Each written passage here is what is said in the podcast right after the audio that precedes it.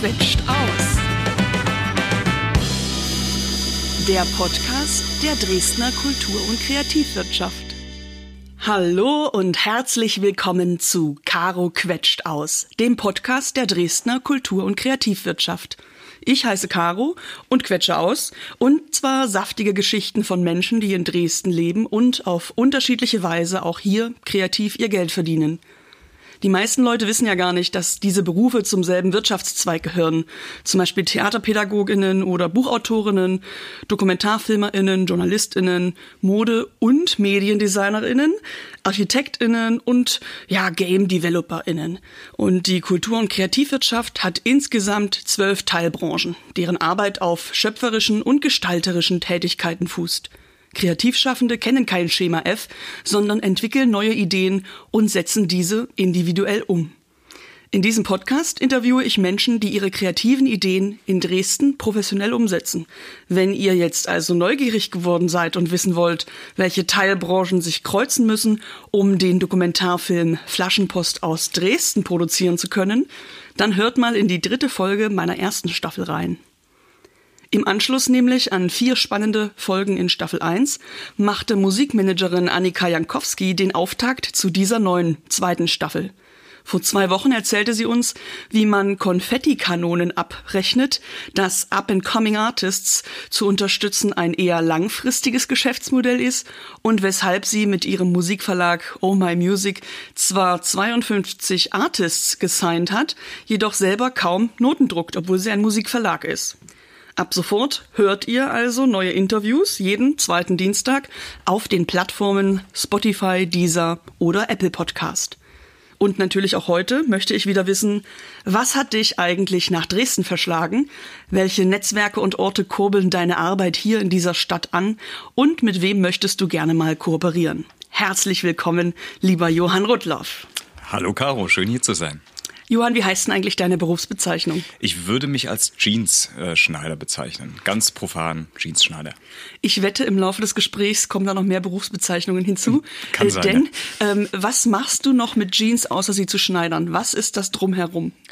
Nun, das drumherum ist natürlich vielseitig. Also zum einen bin ich natürlich äh, Mechaniker, da ich, äh, und du warst ja schon bei mir, 27 Maschinen bei mir habe, die auch gewartet werden müssen.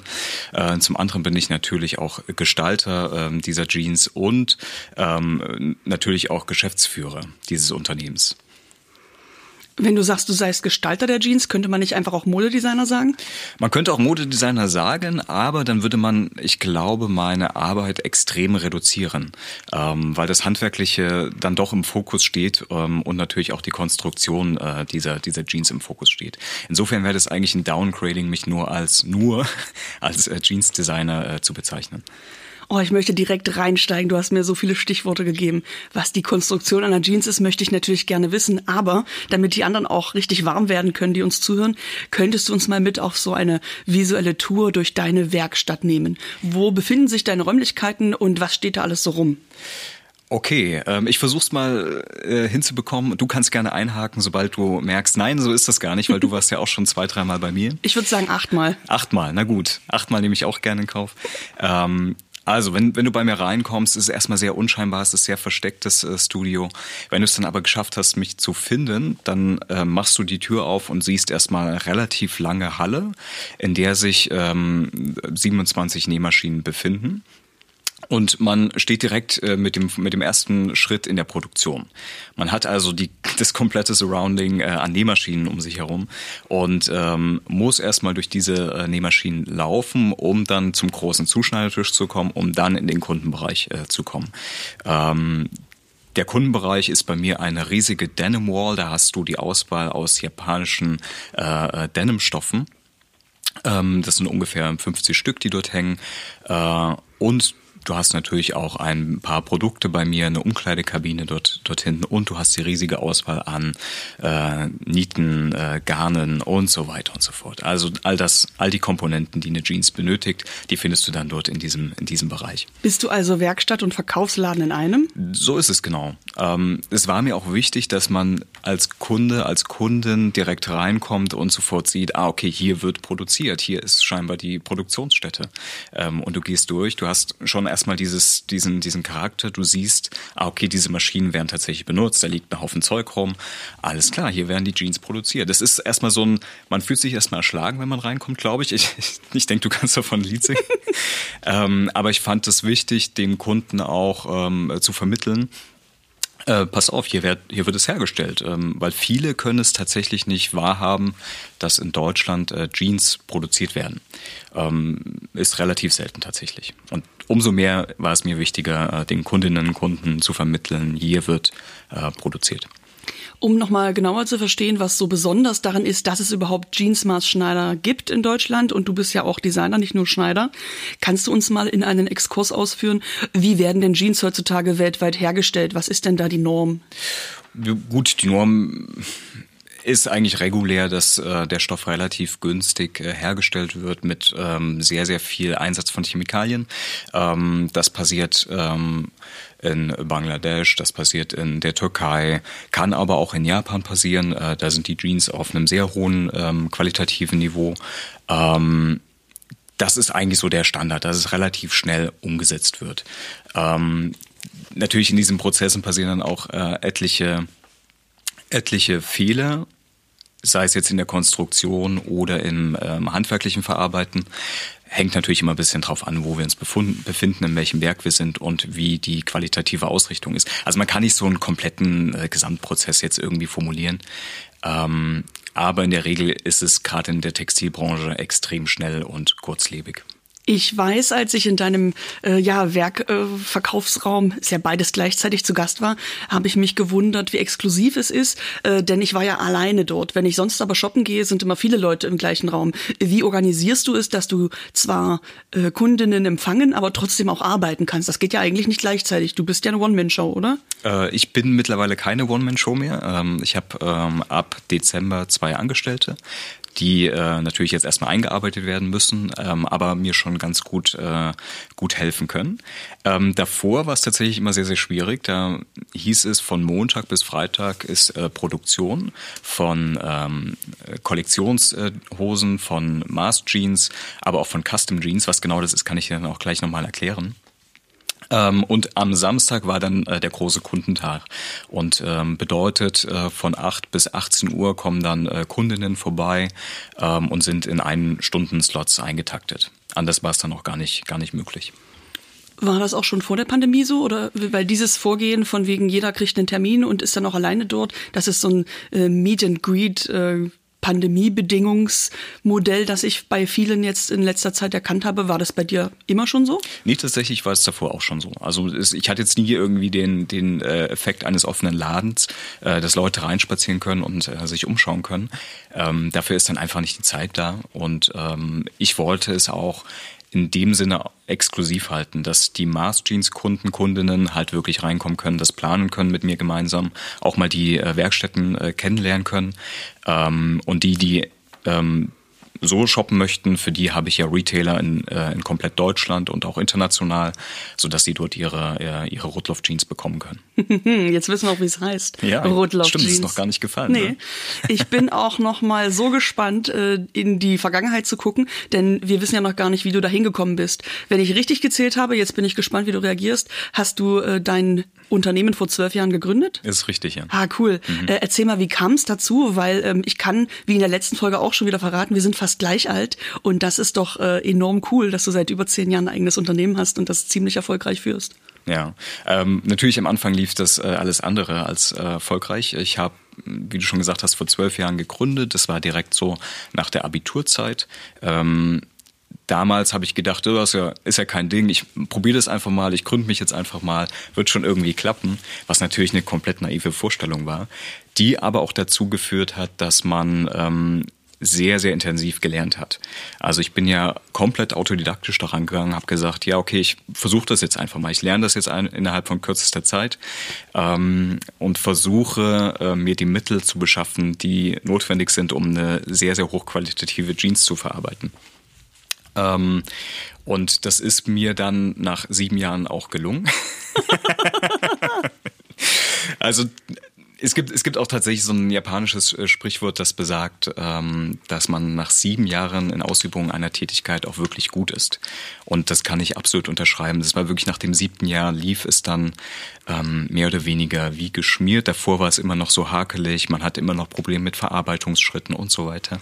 Aber wie gesagt, nach dem siebten Jahr ist man dann wirklich gut und kann die Sachen umsetzen, ohne jetzt irgendwelche Skizzen machen zu müssen oder das nochmal überlegen zu müssen, sondern dann ist man im Flow, im handwerklichen Flow, würde ich mal behaupten. Und ähm, hast du eine Ausbildung absolviert nach dem Abitur oder war wirklich bis heute alles autodidaktisch ohne Zertifikat? Äh, ohne, genau, ohne Zertifikat. Ähm, ja, nach dem Abitur hatte ich mich beworben bei der Burg Giebichenstein.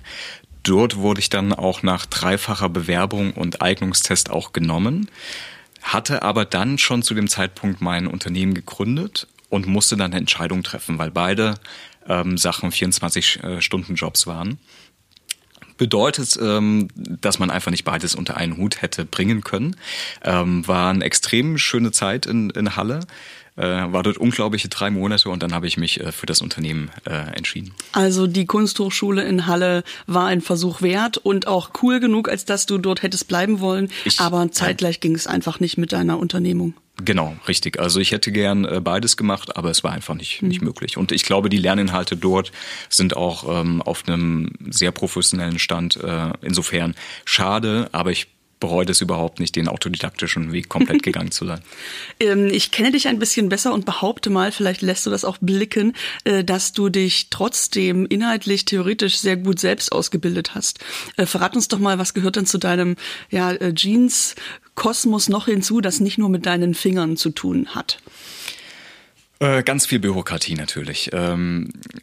Das war für mich auch das Schwierigste zu verstehen, wie die Dinge funktionieren, ähm, was man zum Beispiel mit dem Hauptzollamt Dresden anfangen soll ähm, und wieso man dahin muss, um die Sachen abzuholen.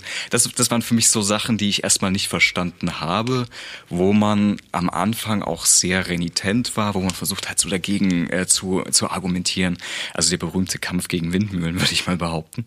Und irgendwann ist man dann ich glaube, in, in, in, einer, in einer geistigen Ruhe drin, dass man sagt, okay, man muss das jetzt einfach akzeptieren, man muss das jetzt, man muss jetzt durch diesen, äh, durch diesen Prozess durch, man muss jetzt diese äh, Formulare ausfüllen, man muss das und das beantragen und äh, dann läuft es auch leichter und entspannter. Aber am Anfang habe ich sehr, sehr viele, vielleicht zu viele äh, Sachen in Frage gestellt und habe es mir damit äh, unnötig äh, schwer gemacht.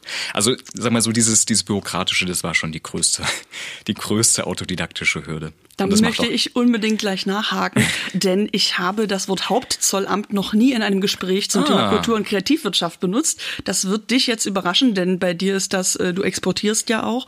Ähm, du schneiderst nicht nur für Menschen, die in Deutschland anreisen, um die Jeans bei dir persönlich abzuholen. Ähm, erzähl mal, was hast du mit dem Hauptzollamt zu schaffen? Welche Vorgänge gibt es da, die ich jetzt noch gar nicht kenne? Also das Dresdner Hauptzollamt äh, ähm, zeichnet sich vor allen Dingen dadurch aus, dass es, ich glaube, das Unternehmen ist, ich, ich bezeichne es einfach mal ein Unternehmen, stimmt wahrscheinlich nicht. Das Unternehmen ist mit ähm, der schlechtesten Google-Rezension in Dresden. es ist ein Amt. Es ist, ja, natürlich, es ist ein Amt.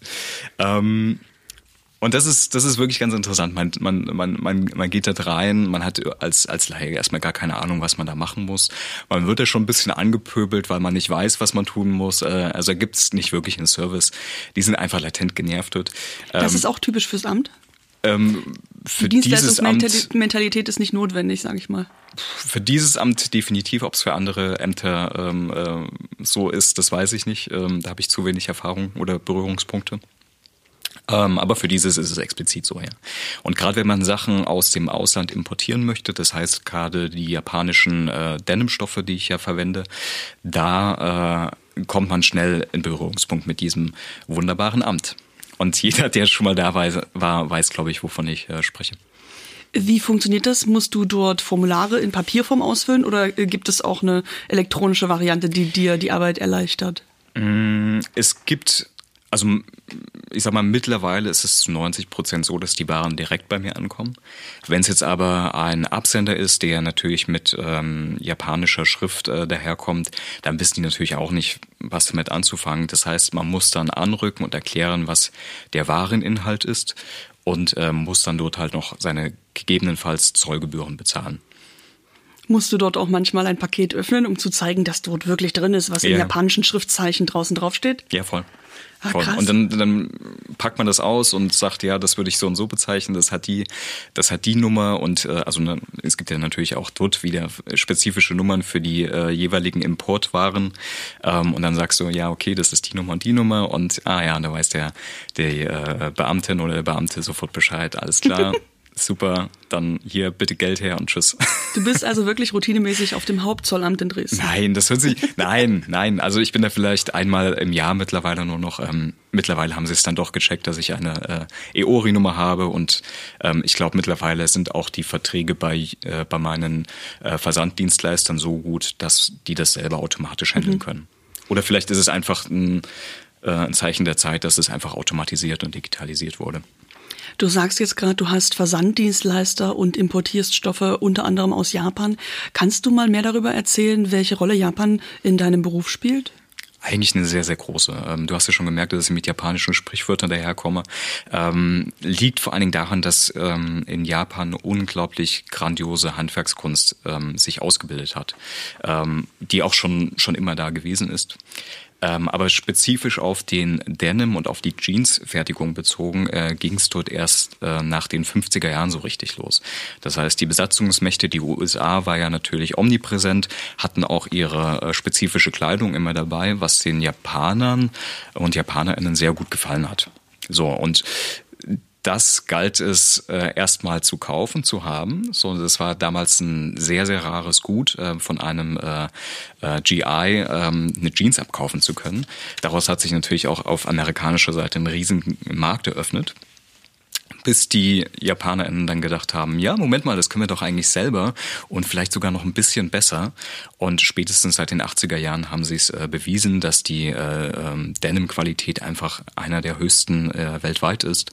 Ähm, und natürlich auch die Färbetechniken auf einem so krassen Niveau sind, was du dann auch an den Jeans, die du dann drei Jahre trägst, definitiv siehst. Kannst du das nochmal näher beleuchten? Woran erkennt man denn einen guten Jeansstoff und eine gute Denim-Färbung? Mm, schwierig. Also wenn du eine Raw Jeans kaufst, ist das gar nicht so einfach, dann erstmal zu sehen. Du merkst es vor allen Dingen dann, wenn du die Hose wirklich trägst. Ähm, wenn du merkst, ähm, zum Beispiel, dass der Stoff unglaublich faded, das bedeutet ähm, auswäscht äh, und dann auf deiner Haut landet, dann ist es vermutlich nicht die allerbeste Indigo-Färbung. Ähm, wenn es aber schön im Material drin bleibt, also wirklich das Indigo äh, gut oxidiert wurde und ein bisschen Zeit reingeflossen ist, somit das möglich ist, dann ist es wirklich ein, ein super gut gefärbtes Material. Solche Sachen wie Grammage, äh, Materialdicke ist natürlich auch entscheidend. Und ähm, ja, das sind, das sind qualitative äh, äh Merkmale, die aber nicht alles ausmachen. Natürlich ist auch der Jeansschnitt wichtig und äh, die Verarbeitung der Jeans. Ähm, aber wenn wir nur vom Material ausgehen, dann ist die Dicke und vor allen Dingen die Färbung äh, das Entscheidende. Du hast jetzt eben schon mit einem japanischen Sprichwort geglänzt. Ähm, ich weiß aber auch, dass du Japanisch sprichst. Wie kommt es dazu, dass du es gelernt hast? Oh, naja, gelernt würde ich jetzt auch noch nicht bezeichnen. Also ich bin immer noch dabei. Ist ein langer Prozess, auch da schon äh, seit mehreren Jahren. Aber ich versuche, äh, die Sprache auch etwas zu verstehen, auch ein bisschen ähm, natürlich mit den Denim-Herstellern ähm, übers Wetter sprechen zu können. Ähm, einfach nur so aus Spaß. Also da habe ich kein, kein, wirklichen, kein wirkliches Ziel. Sondern ich finde die, die Schrift extrem schön, ich finde die Sprache extrem schön und möchte es einfach lernen. Und viele fragen immer, hast, guckst du viele Animes und so? Tatsächlich nicht. äh, musst du auch gar nicht, weil du ja ähm, ich sag mal persönlich und auch beruflich Kontakt zu Japanerinnen und Japanern hast, ähm, kannst du uns mal mehr in die Welt des Stoffankaufes aus Japan reinnehmen? Telefonierst du oder schreibst du E-Mails auf Japanisch? Äh, ich schreibe vornehmlich auf Englisch. Das geht bei der einen oder anderen ganz gut. Ähm, dann gibt es Leute, da funktioniert das nicht so gut. Da muss man dann teilweise schon auf äh, die japanische äh, Schrift dann umswitchen. Ähm, ich war aber auch schon mal dort vor Ort und das war total inspirierend und total beeindruckend, die ganzen ähm, Produktio äh, Produktionen dann sehen zu können ähm, und zu sehen, wie viel Zeit, wie viel Handwerkstechnik, wie viel Know-how tatsächlich in so einem Stoff steckt. Ähm, man unterschätzt es gerne, man sieht dann so ein flaches Gebilde aus zusammengewirkten, gewebten Sachen. Aber tatsächlich ist da so ein wahnsinniges Engineering drin, ähm, was wirklich von der Drehung des, der des Baumwollzwirns bis hin zu dieser besagten Indigo-Färbung geht. Ähm, Wahnsinn, absolut Wahnsinn. Stoffingenieering ist ja ein voll, cooler Begriff. Ja, genau so ist es. Ähm, das ist wirklich auf so einem hohen Niveau. Und das wirkt alles so ein bisschen in die Jahre gekommen, also gerade diese alten Webstühle. Aber ich glaube, das hat auch seinen Grund so. Es gibt ja auch diesen, diesen Satz, never, never uh, change a running system. Und in dem Fall ist es gut so. Die sind da perfekt auf diese Maschinen eingespielt. Es ist da, ist einfach alles in Waage. So, es ist total schön, das anzuschauen. Und ähm, ich war 2019 da, bin dann dort in die Produktion rein, hatte eigentlich einen Termin ausgemacht und die wussten absolut gar nicht, ah, okay, was, was wer ist der Typ und also ne, der, derjenige, mit dem ich den Termin ausgemacht habe, hat einfach nicht weitergegeben. Hier, der kommt, da kommt jetzt gleich so ein äh, Deutschugin und äh, möchte mit euch quatschen. Ähm, wussten die nicht. Und die haben sich aber trotzdem den kompletten Nachmittag Zeit genommen und haben uns die Fabrik gezeigt, haben äh, uns noch zum Essen eingeladen. Äh, also eine unglaubliche Gastfreundschaft, die ich so noch nie wieder äh, festgestellt habe. Und die habe. Fabrik hast du besucht, um einerseits von der Machart äh, mehr erfahren zu können und andererseits auch von denen direkt Stoffe importieren zu können? Ja, genau, richtig. Also es war in dem Fall eine Fabrik, die sich vor allen Dingen durch sehr artifizielle Materialien auszeichnet. Also wirklich so ein bisschen sagen wir mal, so eine recycelte Phase mit reinnimmt, die in verschiedenen bunten Farben daherkommt. Ähm, das fand ich extrem schön und wollte es natürlich auch meinen Kunden, Kundinnen anbieten. Äh, und genau aus dem Grund bin ich dahin, um da erstmal ein bisschen Kontakte zu knüpfen, mir das anzuschauen, über äh, Importtarife zu reden und so weiter. Importtarife ist auch ein schöner Begriff, auf ja. den ich gleich noch näher zurückkommen möchte. Nein. Na, ich weiß halt, dass du Stoffe aus Japan importierst, ja nicht nur von einer großen Firma, sondern du hast äh, circa 50 verschiedene Stoffe allein auf Lager bei dir in der Werkstatt. Ähm, von wie vielen verschiedenen äh, beziehst du denn die und benutzt nur du die Stoffe oder auch noch wer anders? Also importierst du die nur für dich selber? Ähm, also ich beziehe von ungefähr fünf Fabriken Darunter sind zwei kleinere, drei größere äh, meine Stoffe. Und ähm, nein, die sind nicht nur für mich, denn äh, ich habe seit 2000, auch seit 2019 eine Stoffseite, ähm, die es Designerinnen und Designern ermöglicht, ähm, die Stoffe auch in kleiner äh, äh, Menge zu kaufen. Äh, normalerweise musst du dort natürlich so um die 100 bis 200 Meter Minimum nehmen. Ähm, und dort hast du bei mir jetzt die Möglichkeit, sozusagen kleine ähm, Pakete ähm, für drei Meter und so weiter zu, zu organisieren. Also für jeder, für jeder, der äh, mal auf diesen Geschmack kommen möchte, ähm, äh, einen japanischen Salvage Denim ausprobieren zu wollen, kann ich da Abhilfe schaffen. Das klingt nach etwas Besonderem in Deutschland, dass du anbietest, eben äh, sehr hochwertige japanische Stoffe in kleinen Mengen kaufen zu können bei dir. Kennst du noch andere, die das in Deutschland anbieten? Ich glaube, es gibt wohl zwei, drei, ja. Mhm. Ähm, die haben aber tatsächlich jetzt nicht so eine riesige Auswahl. Es gibt, glaube ich, auch noch einen Niederländer und ich glaube noch einen Spanier, der das anbietet. Ähm, aber ansonsten europaweit bin ich da glaube ich, ziemlich, ziemlich allein unterwegs. Ich merke schon, egal was ich dich frage, du kommst aus der Kategorie eine Handvoll, wenn es so um Deutschland als Radius geht. Nee, geht, ja, geht ja auch nicht, wenn man äh, Sachen aus äh, Japan importiert, dann kann man ja nicht nur äh, ähm, inländisch bleiben. Ja, das stimmt. Und ähm, bei dir ist alles Handwerk, davon habe ich mich äh, selbst überzeugt. Und ich äh, möchte gerne mal mehr darüber erfahren, was du, ich sag mal grob, nach zehn Jahren alleine zu arbeiten, hast du jetzt äh, Ende des elften Jahres zwei Leute eingestellt. Ähm, wo geht's denn für euch gerade hin? Und produziert ihr, wie im Beispiel vorhin genannt, eher für Einzelpersonen, die samstags vorbeikommen, deren Maße ihr nehmt? Ähm, oder produziert ihr manchmal auch ganze Kollektionen, die äh, in Stück von mehreren, äh, weiß ich nicht, zehn oder mehr äh, an einen geliefert werden. Ja, also sowohl als auch. Ähm, ich habe zum einen die Kollektions-Jeans, äh, die ich anbiete. Die werden zum Beispiel an Retailer äh, geliefert. Ein sehr, sehr großer Abnehmer ist gerade ein Retailer aus Shanghai, ähm, der zum Beispiel jetzt eine Jackenkollektion bei mir in Auftrag gegeben hat. Ähm, die hat er jetzt bekommen, also hat die seit, äh, seit fünf Tagen bei sich. Hast du gerade Jacke gesagt? Jacken, ja, also Jeansjacken. Das, das ist das erste Mal, dass du Jeansjacken machst? Ich dachte, äh, das ist das erste Mal, ja. Das ist doch was Besonderes. Ja, wow. natürlich. Ist, ist auch total schönes Teil geworden. Die wird's auch bald im europäischen Raum geben. Also ich werde die selber dann auch noch anbieten. Und ähm, ist ein krasses Teil geworden. Ähm, für die Kenner, KennerInnen, ähm, es ist eine Mischung aus Typ 2 und Typ 3 Jacket.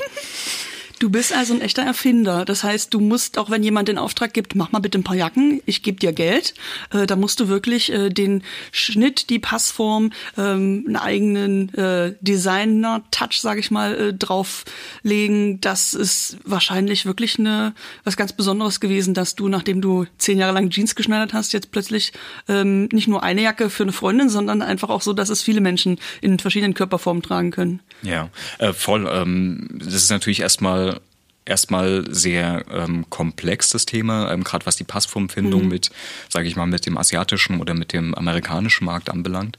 Ähm, da bin ich natürlich darauf angewiesen, dass die Retailer mich füttern mit äh, mit Maßen, mit äh, mit äh, Infos zum Thema Stoff und so weiter. Und meistens ist es relativ entspannt. Also wir reden hier eher von, hm, ich würde es mal eher als Boutiquen bezeichnen, die ähm, circa 20 bis 50 Stück halt von mir mal abnehmen. Mehr ist es jetzt erstmal quantitativ nicht.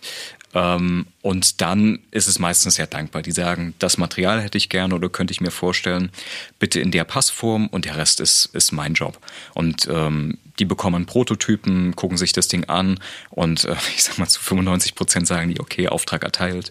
Ähm, oder wenn 5 Prozent, dann meistens nur eine kleine Abänderung in der ähm, Passform. Ich finde das etwas sehr Besonderes, dass jemand von einem anderen Kontinent hier in Deutschland jemanden damit beauftragt, äh, Jeans maßzuschneidern. Ähm, wie kommt es, dass die sich nach Deutschland wenden oder auch allgemein dich auffinden, wenn gleich doch in anderen Kontinenten die Jeansherstellung äh, billiger bekannt ist? Ja, also gerade was den amerikanischen Markt äh, anbelangt, bin ich natürlich schon ein bisschen stolz, so in, dieses, in das Land äh, der Jeans allgemein äh, zu liefern oder liefern zu können. Ähm, aber die Qualität hat natürlich auch dort, auch in der, äh, in der Eigenproduktion, auch extrem nachgelassen. Ähm, und ich glaube, das hat sich ganz gut rumgesprochen, dass äh, die Haltbarkeit meiner Jeans und auch die Funktionalität im Fokus steht. Ähm, bedeutet, äh, die ganzen Verstärkungen, die ich damit einarbeite, die auch unglaublich zeitaufwendig sind, die aber nach hinten raus ähm, einen extremen Mehrwert bieten, das wird sich gut rumgesprochen haben, weshalb dann auch ähm, ein amerikanischer Anbieter und ein chinesischer An äh, äh, Retailer äh, dann sagen kann, ja okay, ähm, da möchte ich gerne investieren und das auch meiner Kundschaft äh, zur Verfügung stellen. Ich habe ja schon verstanden, dass deine Jeans-Schneiderei, sag ich mal, äh, Rotloff Garments heißt. Wenn du die Stoffe verkaufst, ist das dann eine andere Firma oder geht das über denselben Namen? Äh, das ist tatsächlich ein anderer Name. Ähm, das geht dann über Salvage. Salvage.de. Du bist also Geschäftsführer von zwei Firmen. Naja, also es ist, es ist aktuell ist es noch ein, eine äh, Firma, aber ich werde es bald äh, splitten wahrscheinlich. Mensch, das passt ja. Ich wollte gerade danach fragen, wie es weitergeht. Denn normalerweise, wenn jemand seit zehn Jahren im Geschäft ist und sich entschließt, ich sag mal grob noch mindestens zehn weitere Jahre dabei zu bleiben, dann ähm, kommt das ja, diese Entscheidung weiterzumachen mit neuen Entwicklungsstufen. Was hast du denn jetzt gerade angekurbelt? Du hast gerade gesagt, zwei neue Menschen hast du eingestellt, nachdem du über elf Jahre alleine geschuftet hast. Was ist gerade auf euch zugekommen und was sind so deine nächsten Entwicklungsschritte?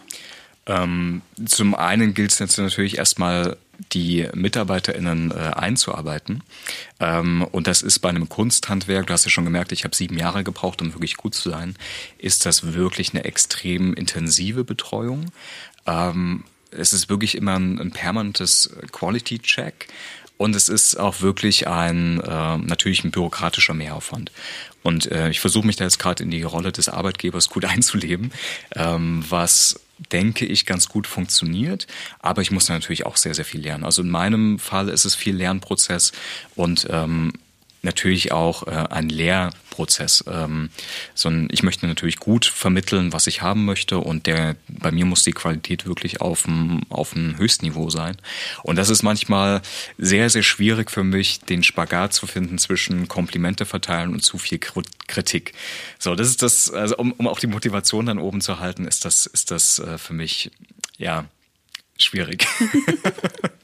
Aber ich glaube, es gelingt mir schon ganz gut und ähm, ich bin auch äh, schon sehr zufrieden mit der Leistung, die da, die da gezeigt wird und erbracht wird. Äh, insofern bin ich da guter Dinge.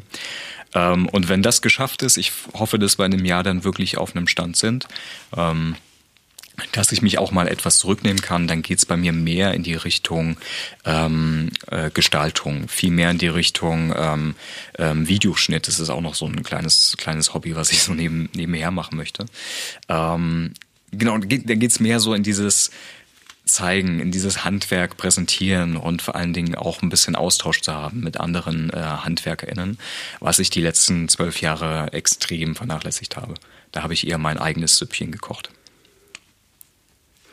Ich bin sehr gespannt, wie du in den nächsten Jahren dein Handwerk noch mehr präsentieren kannst, weil du hast uns gerade auf einen kleinen Audio-Walk durch deine Produktionsräume mitgenommen und ich möchte unbedingt unterstreichen, dass es so spannend und auch witzig ist zu sehen, wie du arbeitest und äh, wie deine Maschinen aussehen. Ich möchte sogar mich hinreißen lassen und den Vergleich unternehmen mit deiner Ausführung vom japanischen Unternehmen, wo du sagtest, ja, da ist manches noch ein bisschen ähm, auf ein paar Jahrzehnte zurückgestellt, weil never change a running system. Deine Maschinen, das muss man sich auch so vorstellen, sind auch mitunter uralt. Wie kommt es eigentlich dazu? Ähm, hast du komplett recht, äh, hast du gut gesehen. Äh, teilweise gibt es noch Maschinen aus den 60ern, die älteste ist von 1901, also es ist schon, ja. Wie heißt sie? Äh, das ist eine Cornelli Embroidery Machine, mit der man wunderschöne Namensstickereien zum Beispiel machen kann oder andere Verzierungen. Falls du diese alten Uni, Uniformen von Offizieren kennst, die hatten ja auch immer diese, diese Kringel am Ärmel, genau solche Maschinen sind das, mit denen das gemacht wurde. Ähm, wie dem auch sei, die alten Maschinen haben für mich nicht einen nostalgischen Wert, sondern tatsächlich einen, einen äh, extrem handwerklichen Wer äh, Wert. Denn ich, wie du ja gehört hast, bin da relativ unbefangen rangegangen an das Thema. Ähm, also vor zwölf Jahren habe ich gesagt, ja, ja, ich kaufe mir jetzt diese Maschine und dann repariere ich die, äh, gegebenenfalls wird schon gut gehen. Habe dann schnell gemerkt, dass es da doch ein bisschen, ein bisschen mehr dazu gehört. Aber ich habe mich auch mechanisch ausgebildet ähm, und hatte auch gute Hilfe von, von Freunden, die dann immer mal da waren, mir mal einen Teil nachdrehen konnten und so weiter. Ähm, womit dann auch die Eigenwartung ähm, entspannter ablaufen konnte. Und es ist natürlich bei älteren Maschinen, die noch keine ähm, Verdrahtung, noch kein, keine Pneumatik haben, extrem einfach. Ähm, bei neueren Maschinen, die natürlich einen digitalen äh, Bordcomputer haben, ist das dann schon schwieriger, wenn da mal ein Defekt auftritt. Aber so die reine Mechanik bei den älteren kann ich problemlos ähm, reparieren oder adjustieren, wie auch immer. Musst du denn jede Maschine selbst anfassen oder gibt es auch automatische Schritte bei dir in der Werkstatt? Äh, ich wünschte, es gäbe automatische Schritte, aber teilweise ist es wirklich sehr viel, sehr viel Arbeit. Ähm, das ist vor allen Dingen am schlimmsten bei den Umrüstzeiten. Die Umrüstzeiten beschreiben so die Zeit, die du benötigst, um eine Maschine für den jeweiligen Stoff oder für den jeweiligen Kunden auszurüsten. Ja, zum Beispiel der Kunde A möchte gerne ähm, ein grünes Garn haben, die Kundin B möchte aber ein gelbes Garn haben. Das heißt, du musst natürlich alle, nicht alle 27, aber annähernd alle 27 Maschinen ähm, umrüsten. Das heißt, auf das Garn wechseln und gegebenenfalls die Nadeln ändern, damit ähm, die Nadelstärke zum Beispiel nicht das leichtere Elastanmaterial zerfrisst. So, und das ist, das ist wirklich sehr viel Arbeit. Und da muss man schnell sein und da muss man vor allen Dingen wissen, wie man es äh, zu ändern hat. Es beruhigt mich sehr zu wissen, dass du von Nadelstärken und Elastan-Zusammensetzungen weißt, äh, denn ich merke, du bist ein richtiger Spezi ähm, und stellst nicht nur eine Jeans her, sondern hast dich da mit jedem Millimeter auch beschäftigt. Das finde ich sehr, ziemlich cool. Und gibt es nicht irgendwas, das man automatisieren kann? Ach, mit Sicherheit gibt's da noch, gibt's da noch einiges. Ähm, und das versuche ich auch jetzt mit meinen äh, MitarbeiterInnen zu machen. Ähm, es gibt bei uns so eine, so eine klassische Montagsrunde. Man spricht über Sachen, die einem aufgefallen sind in der letzten Woche. Und ich habe sie geschult, am Anfang wirklich die Augen und Ohren offen zu halten, um zu sehen, ob man nicht einige Prozesse vielleicht optimieren kann. Weil ich bin ja in gewisser Hinsicht auch betriebsblind und ähm, möchte natürlich auch von anderen lernen, die da neu reingekommen sind und vielleicht ein paar Schwierigkeiten kennengelernt haben, die ich jetzt eben nicht mehr sehe, weil ich sie schon als äh, so angenommen habe. Ähm, Genau. Aber ja, mit Sicherheit kann man unglaublich viel noch automatisieren. Aber in der hohen Individualisierungsrate, äh, in diesem Grad, den ich habe, ähm, wird das auch schwierig umsetzbar, da so eine Automatisierung durchzusetzen. Hast du eigentlich zu dem Zeitpunkt, wo du neue Mitarbeitende suchtest, auch direkt welche gefunden oder war die Suche sehr beschwerlich? Äh, die war am Anfang ein bisschen, ein bisschen hakelig. Ähm, ich habe dann über Instagram einfach mal versucht äh, zu suchen, was auch sehr, sehr gut äh, funktioniert hat. Ähm, daraufhin habe ich auch die zwei MitarbeiterInnen bekommen. Wie geht denn das? Job Wanted, äh, Hashtag Dresden ja, und dann einfach, hoffst du, dass jemand ja. aus anderen Städten mit seinen Qualifikationen hierher zieht? Wirklich? Also ich habe ich hab einfach nur äh, ein Bild von mir geteilt, wie ich aggressiv mit geballten Fäusten in die Menge äh, geblickt habe und gesagt habe, hier äh, Leute, ich suche euch. Ähm, und es hat ganz gut funktioniert. Da haben sich einige gemeldet. Ähm, eine kommt aus Amsterdam, ist jetzt extra angereist nach Dresden, um halt diesen Job, Job umzusetzen. Ein anderer Bewerber kam aus Malaysia. Und der war wirklich mit der äh, Top-Anwärter. Ähm, das Problem war nur, dass er ähm, aufgrund von Corona und Familie nicht ähm, für eine Woche mal Probearbeiten konnte. Also ich hätte ihm auch den Flug und so weiter hätte ich bezahlt. Er hatte auch eine eigene äh, Jeans-Reparaturwerkstatt äh, dort in Malaysia. Und ähm, ja, also das wäre wirklich ein perfektes äh, Match gewesen, ähm, hat aber aufgrund von äh, Corona einfach nicht funktioniert. Vielleicht später. Johann, du bist ganz schön cool, wenn ich hö höre, dass Leute aus anderen Ländern oder Kontinenten sogar nach Dresden ziehen wollen, um mit dir zusammenzuarbeiten. Ja, ne? das ist ja richtig schön. Wow. Nein, nein, nein, nein. Also ich, ich glaube, ähm, die Denim-Szene ähm, im handwerklichen Sinne ist auch relativ klein. Und wenn man da gezielt danach sucht in der Nische, dann findet man auch Leute, die da, die dafür ähm, ja Feuer und Flamme sind und das auch möchten. Also ich glaube, so krass ist das nicht, wie du es jetzt darstellst. Ähm, die Szene ist einfach sehr klein und mhm. damit nischig. Eine nischige Nische. Na, wer so einen langen Weg auf sich nimmt, nehme ich an, will auch äh, hineinblicken in deine Gefilde und wie du Lösungen für bekannte Probleme umsetzt und sicherlich auch viel von dir lernen. Ich hoffe. ähm, Aber Caro, jetzt erstmal noch eine Frage ja. an dich. Ähm, als du reingekommen bist, was, was gab es denn für ein Artefakt oder was gab es denn für eine Sache, die du am spannendsten, äh, am spannendsten äh, fandest? Ich war wirklich sehr beeindruckt davon, wie viele Maschinen du vor Ort hast und dass das alles einfach aussah, als wäre ich bei meiner Oma im Sammelkeller gelandet. Und erst auf den zweiten Blick habe ich erkannt, dass aber im selben Blick hinten diese tolle riesige Denim Wall ist. Und äh, das war sehr beeindruckend für mich, weil normalerweise sehe ich so viele schöne Stoffe nicht auf einen Haufen und auch gar nicht so schön arrangiert. Also ja. das war wie drei Welten in einem Blick. Also du bist ja auch in einer großen Halle und da sind wirklich, da durchläuft man so verschiedene Ebenen, wenn man einfach nur geradeaus geht. Das finde ich sehr spannend. Dann hoffe ich, dass deine Oma einen schönen Sammelkeller hat. Mit großem Nähkasten, das ist richtig. Okay.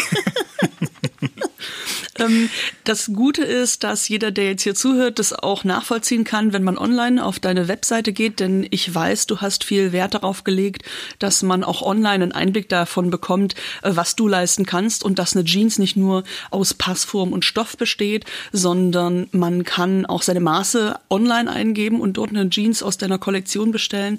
Und das ist ein so schöner Fragebogen. Ich liebe es, wenn man ganz viele Dinge ausfüllen kann und hinterher den Eindruck bekommt, das war eine ganz individuelle individuelle Abfrage hier, weil ich kann ja bestimmen, in welchem Stichmuster oder in welcher Farbe und äh, du kannst gleich auch noch sagen, was weiteres, wie die Nieten angebracht werden sollen und an welcher Stelle.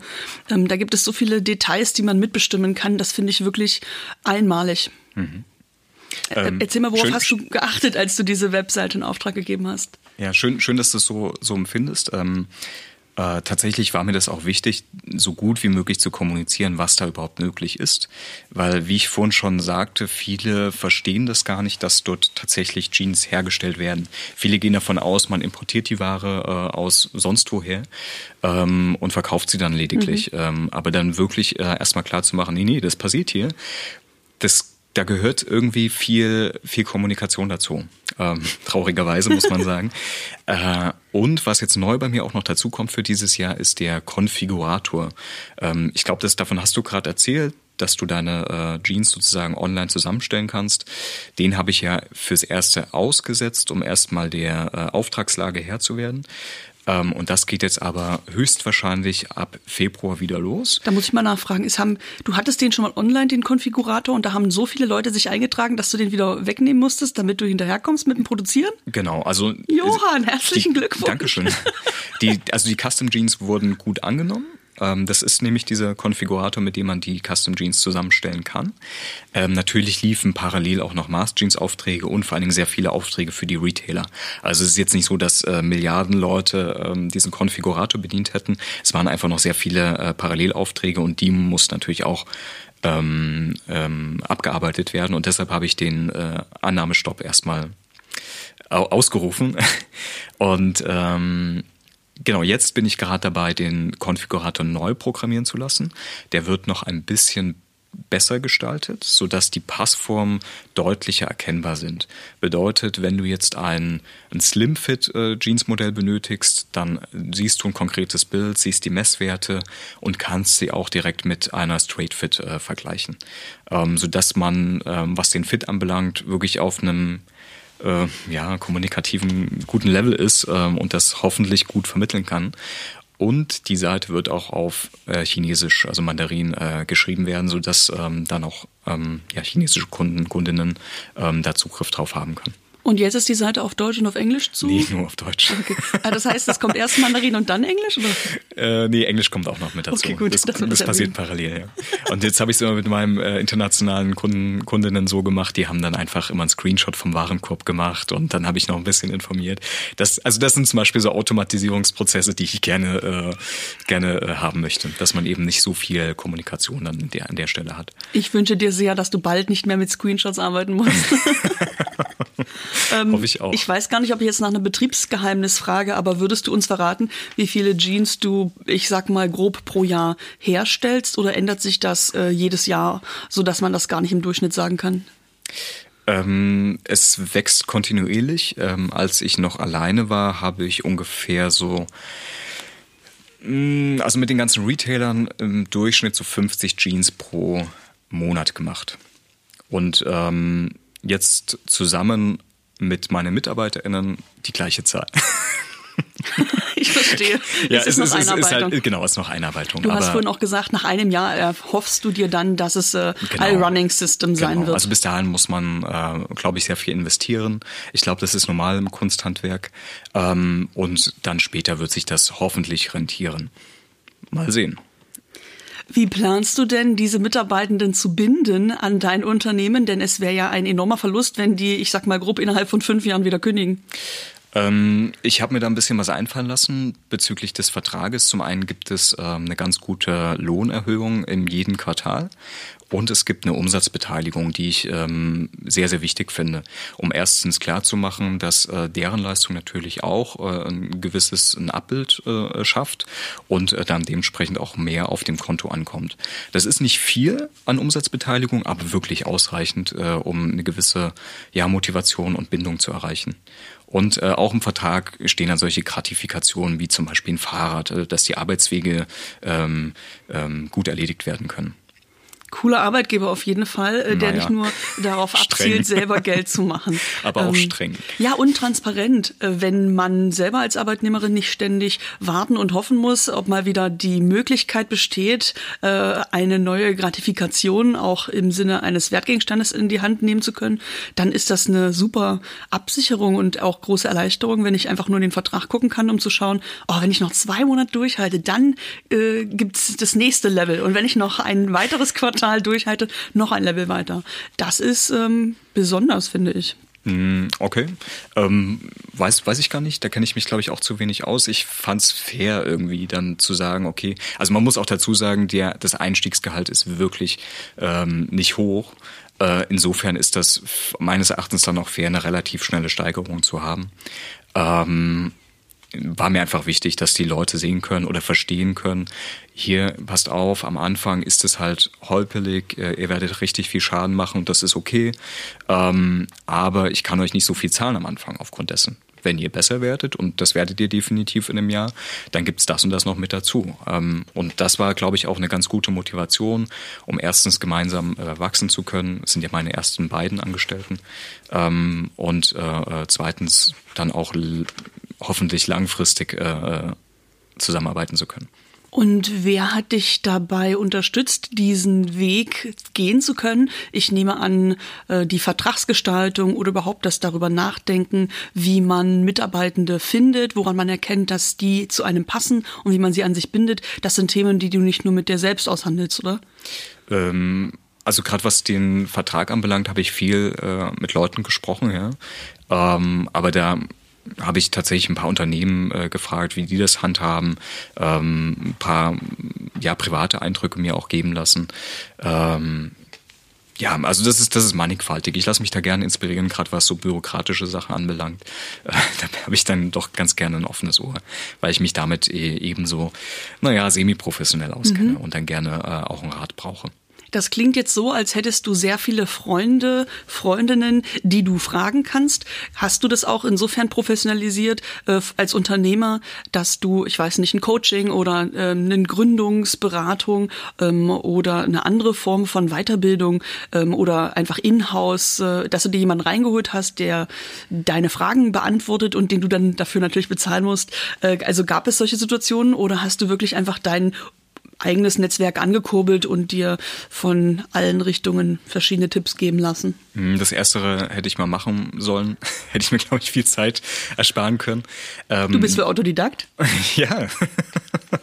genau, also ich habe da auch gedacht, naja, das wird man schon irgendwie so äh, regeln können und man kann sich ja belesen, gibt ja, gibt ja Internet.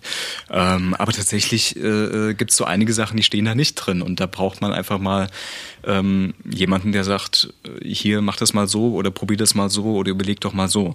Also diese ähm, Gedankenanstöße, äh, diese Inspiration, die kriegt man dann tatsächlich nur von, von Leuten, die dann auch Unternehmer, UnternehmerInnen sind.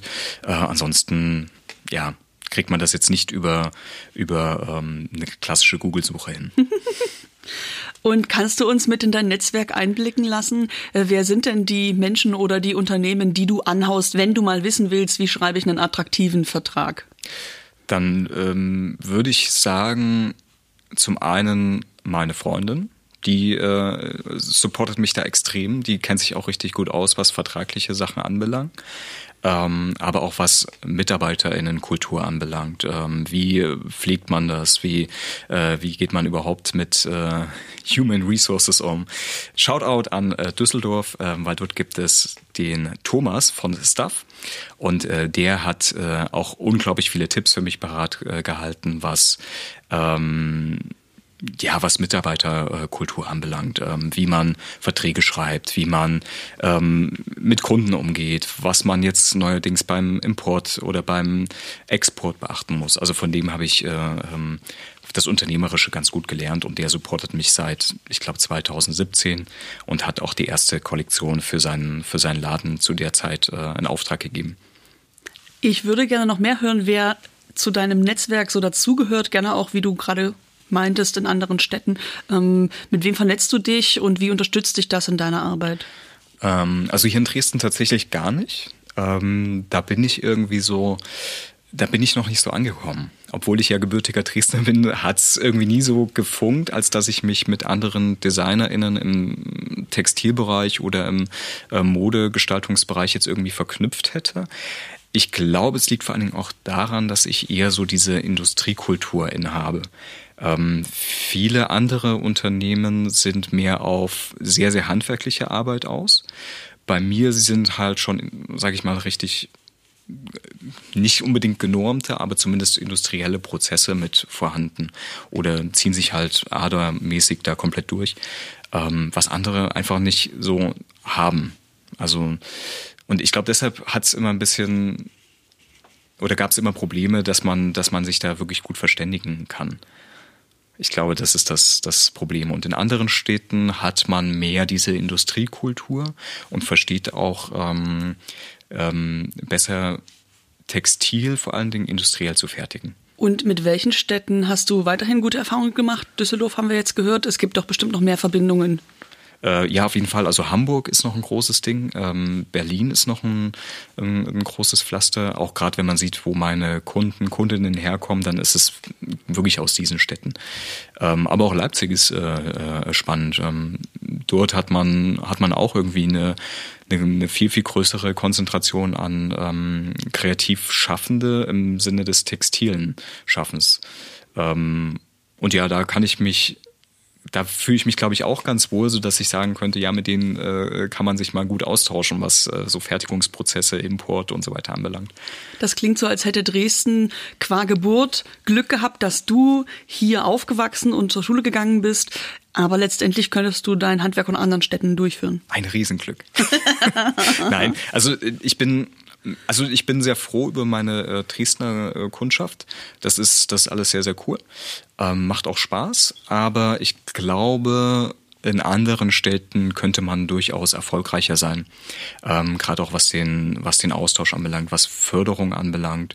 Ähm, ja, könnte ich, könnte ich mir durchaus vorstellen. Ich weiß es noch nicht zu 100 Prozent, aber äh, wie gesagt, ich, so, so richtig angekommen bin ich hier noch nicht. Was schwebt dir denn so vor? Was wäre eine gute Unterstützung, wenn ähm, du dir was wünschen kannst? Eine gute Unterstützung wäre vor allen Dingen, dass man ähm, auch mal bei der Handwerkskammer Dresden anrufen kann und die wirklich mal einen Service äh, liefern können. So, das wäre schon mal, wäre schon mal ein Punkt. Also sag mal so die ganzen mh, mm, Kammern und Ämter, die könnten eine Schippe oben drauflegen, gerade wenn man merkt, da ist ein Neugründer oder eine Neugründerin, so dass man da wirklich ein Serviceangebot schafft und nicht nur ähm, eine monatliche Ausgabe hinschickt und sagt, hier äh, viel Spaß damit und hier gibt's noch eine bedruckte Tasse dazu. also das, das, das wäre, glaube ich, cool. Ähm, oder was man auch machen könnte, ist halt wirklich einen Raum zu schaffen. Ähm, da hatte ich auch zum Beispiel großes Glück in Dresden, dass ich auf, äh, zuerst auf die Lösnitzstraße ähm, der Niki Faktur gekommen bin. Ähm, der Marco hatte mir damals einen sehr, sehr günstigen Raum angeboten und das hat mir die Zeit gegeben, ähm, wirklich vernünftig wachsen zu können, ohne jetzt permanent ähm, 2000 Euro Miete zahlen zu müssen. So, das war, das war ein super, äh, ein super Start, ähm, ohne den ich das wahrscheinlich gar nicht hätte aufziehen können. Das stimmt, du hast ja gleich eine ganze Werkhalle, du bist ja nicht nur ein Büro. Bei dir ist es immer gleich ein dreistelliger Betrag, wenn du dich irgendwo einmieten möchtest. Ist so ja ist es ja, genau. Ja. Und das muss man, das muss man mit einkalkulieren und natürlich muss man dann auch wirtschaften. Und gerade in den ersten drei Jahren hatte ich halt so gut wie äh, gar nichts verkauft und habe nur vom Cashflow gelebt, um mir neue äh, Maschinen äh, finanzieren zu können. Ähm, ja, und dann, dann ist man natürlich froh darüber, dass man einfach zumindest einen günstigen Raum hat und keinen Kredit nehmen muss, den man dann abbezahlen muss. Und ich glaube, so ein, so ein Konzept, dass man halt wirklich einen, einen relativ zentralen Raum hat, ähm, in dem verschiedene Gewerke und damit auch Synergieeffekte entstehen, ähm, vorhanden sind, das fehlt meines Erachtens in Dresden, beziehungsweise hat Dresden vielleicht mit der Lösnitzstraße auch ein bisschen was verpasst. Du kannst es ruhig laut sagen. Das Gebäude auf der Lösnitzstraße 14 wurde abgerissen und jetzt hast du einen neuen Standort gefunden. Wo befindet der sich und wer ist da dein neues Umfeld? Ist die Niki-Faktur mitgezogen? Ähm, genau, also Niki Faktur ist erstmal mitgezogen auf die Leipziger Straße. Ähm, mittlerweile habe ich äh, Malteser als Nachbarn, was sehr gut ist, wenn ich jetzt mal eine Verletzung haben sollte. Aber natürlich sind da jetzt nicht so die Synergie und Verbindungspunkte zur Kreativwirtschaft. Also ein bisschen schade. Ähm, aber nichtsdestotrotz ähm, bin ich da ganz, gut angekommen, habe auch noch einen ganz guten Mietvertrag bekommen. Ähm, die nächste Räumlichkeit soll dann schon verknüpfend sein, dass man da wirklich ein paar Gewerke hat, dass man da KünstlerInnen hat, dass man ja, dass man einfach ein bisschen Lebendigkeit dann auch an den, an den Ort bringt, ähm, um auch vor allen Dingen für, mein, für meine MitarbeiterInnen dann ein schönes Umfeld zu schaffen. Du hast gerade ein wichtiges Stichwort gesagt. Du sprichst von den nächsten Räumlichkeiten. Suchst du schon wieder? Willst du umziehen? Ich habe tatsächlich auch schon was gefunden, mehrere Angebote auch schon bekommen aus äh, anderen Städten. Und ähm, wenn alles gut läuft, dann wird es dieses Jahr noch passieren, ja. Hast du dich schon entschieden, wohin oder darfst du das noch nicht verraten? Im Herzen schon. Okay. Aber ich weiß noch nicht, ob es funktioniert, deshalb möchte ich noch nicht äh, zu sehr herausposaunen. Und äh, würdest du uns aber netterweise verraten, wonach du gesucht hast, damit wir wissen, was wir in Dresden verpasst haben anzubieten? Ähm, ich, ich glaube tatsächlich das, was ich gerade angemerkt habe, nämlich diesen zentralen Ort mit verschiedenen Gewerken, ähm, dass es halt auch mal möglich ist, ähm, zum Beispiel ähm, eine Holzwerkstatt da zu haben, ohne dass sich die Nachbarschaft jetzt äh, zu sehr darüber beschweren würde. Ich glaube, das ist in einer größeren Stadt schon Gold wert, ähm, dass dieses Umfeld da gegeben sein kann. Also einfach so die Lärmbelastung. Ich glaube, viele, viele ähm, BürgerInnen sind dann schon teilweise sehr, sehr gestresst oder genervt und äh, gehen dann wahrscheinlich bei dem, bei der leisesten E-Gitarre aufs Dach. Deshalb, ähm, ja, so, so eine Räumlichkeit muss, muss dann schon muss dann schon gegeben sein und so eine Akzeptanz, dass dort auch äh, kreativ geschaffen wird. Ich merke also in den ersten Jahren, wo du bewusst ohne Kredit deine Firma gestartet hast, da war es eben sehr wichtig, dass du das, was du erwirtschaftest, auch gleich wieder in weitere Produktionsmittel und in die Stoffe und auch in die Miete stecken kannst. Äh, und jetzt, wo gesichert ist, dass du regelmäßig nicht nur ein Einkommen, sondern auch einen Umsatz hast, den man äh, speichern kann, also der auf dem Konto bleibt. Jetzt hast du natürlich eine andere Entwicklungsstufe vor Augen und guckst, was du möchtest und findest das leider in Dresden nicht. Und wir haben dann quasi Pech. Und Ende 2022 kann ich mal googeln, in welcher Stadt es dich ja verschlagen hat. Ja, ähm, genau so ist es. Also in Dresden habe ich mich auch umgeschaut, habe ähm, natürlich geguckt, ähm, was so in der Nähe verfügbar ist und wer so drumherum ist war aber nicht wirklich glücklich mhm. mit äh, entweder den Räumlichkeiten, weil sie dann doch runtergewirtschaftet waren, oder weil es so unsichere Verträge dann auch waren, wo man nicht weiß, okay, drei Monate kann man jetzt drinbleiben, Kündigungsfrist, und was ist danach? So, und das, das ist mir alles zu unsicher, gerade wenn man eine laufende Produktion hat, die auch mindestens einen Monat Umzug benötigt, ähm, dann braucht man sowas nicht. So, dann braucht man schon was Solides, was Festes und natürlich etwas, wo man sich dann auch ähm, dementsprechend wohlfühlt, wenn man einen Mietvertrag von fünf Jahren unterschreibt. So, dann möchte man sich auch in der Umgebung wohlfühlen, selbstverständlich. Also ich sag mal stellvertretend für Dresden, danke für die Nachhilfe. Das werden wir, wenn möglich, berücksichtigen und in unserer Lobbyarbeit bei Wir gestalten Dresden auf jeden Fall laut hörbar machen. Du bist ein gutes Argument. Leider musst du aber für die Schlagkräftigkeit dieser Argumentation Dresden verlassen. wenn das so sein muss, ja. Nein, also wie gesagt, ähm, Dresden ist, ähm, ist ein schönes Pflaster, aber ich glaube für mich nicht ganz so geeignet. Mhm. Einfach weil fehlende Textilwirtschaft und äh, Textilkreativität. Ja, nach zwölf Jahren möchte man sich auch mal ähm, näher verbinden und, und das auch im Alltag und nicht nur, wenn man mal eine rechtliche Frage hat. Das kann ich gut nachvollziehen. Ja, so ein, so ein Tapetenwechsel muss dann auch mal sein, ja. Ist richtig.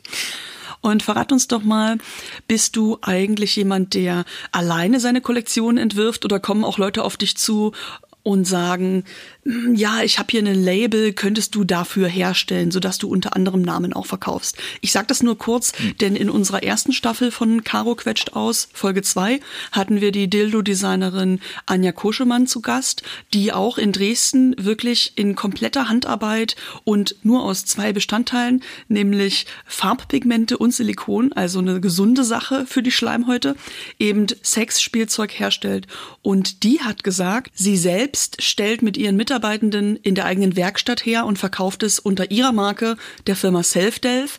Gleichzeitig kommt aber noch eine Berliner Firma von Laura Merritt und sagt, ich möchte in meinem Shop gerne, Sexklusivitäten heißt der, ähm, Trans-Toys anbieten. Ich gebe dir die Informationen, die du brauchst, um Sexspielzeug für Transpersonen herstellen zu können. Ich weiß nämlich, ich habe Studien gemacht, was gebraucht wird und könntest du das bitte herstellen, dann aber nicht unter deiner Marke, sondern unter meiner Marke. Machst du sowas auch?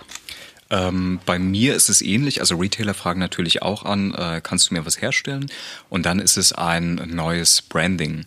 Ähm, also es läuft schon unter meiner, unter meiner Dachfirma, aber hinten auf dem Leather Badge oder auf dem Stoff Badge steht dann eben, äh, ja, in Kooperation mit dem und dem Label entstanden was auch wie meines Erachtens richtig ist. Ich mache zwar das ganze Handwerkliche und auch mitunter Kreative, aber die Retailer geben natürlich auch vor, was sie äh, gestalterisch gerne, gerne hätten. So, und wenn es halt ein 12 Unzen äh, Stoff mit, mit äh, Karo-Muster ist, ähm, in Kombination mit einem roten Lining, dann haben die natürlich auch eine kreative Leistung mit reingebracht, weshalb so ein ähm, Kooperationsbranding ähm, auf jeden Fall ähm, sinnvoll ist, ja. Und beim Kooperationsbranding ist aber deine Firma weiterhin erkennbar. Genau, richtig. Also das ist natürlich wichtig. Ähm, ähm, das würde ich auch nicht zulassen, dass dann nur das andere Label ähm, da ist. Und ich habe viel oder oft die Anfrage bekommen, ob ich zum Beispiel die Starterkollektion halt mal umsetzen kann für diverse Labels. Dadurch, dass ich aber in einer komfortablen Lage bin und das einfach ablehnen kann, lehne ich es dann auch einfach ab. Kannst du noch ein bisschen mehr dazu sagen? Was hast du in der Vergangenheit abgelehnt und warum? Ähm, tatsächlich habe ich es meistens dann abgelehnt, ähm, weil mir die Zeit fehlt. Also ich bin ja wirklich ähm, ja zehn Jahre zwölf Jahre, kann man fast sagen, ähm, solo kämpferisch unterwegs. Und du musst samstags auch arbeiten, du hast wenig Und Freizeit. das auch noch. Und das auch noch. Genau, und dann sagt man dann einfach, ach nö, tut mir leid, äh, kann ich dir nicht helfen, ich kann dich gerne beraten dahingehend, ich kann dir auch gerne eine andere Produktion in äh, Japan nennen, das wird dann auch teilweise genommen. Ähm, und dann sind die auch glücklich mit. Da hat, ist dann eigentlich eine Win-Win-Situation. Mhm. Ähm, ja. Und jetzt spreche ich aus einer Klischee-Ecke heraus und frage, kam auch schon mal so ein Rapper vorbei und hat gesagt, äh, ich hätte gerne eine Jeans-Kollektion, ich stelle mir das so und so vor, aber ich brauche noch einen Wizard, der das umsetzt. Johann, du bist das? Ähm, es, gab, es gab einen Rapper, ja. Hatte ich dir die Geschichte erzählt? Ähm, wie ist sie denn ausgegangen? ist erstmal nichts äh, entstanden, aufgrund dessen, dass auch Corona dazwischen lag. Ähm, aber ja, es gab einen Rapper, der mir ein Bündel Geldscheine vor die Nase gehalten hat in Frankfurt, in der Nähe des Hauptbahnhofs und gemeint hat, hier, mach mal, ist eine Anzahlung.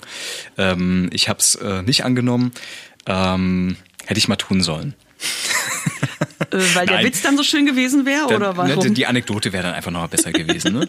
ja, ich habe es angenommen und habe damit keine Ahnung was gemacht. Nee, aber äh, es gab tatsächlich ein, ein paar Leute, die ähm, dann auch dort äh, für ihr Label ähm, einen Produzenten gesucht haben.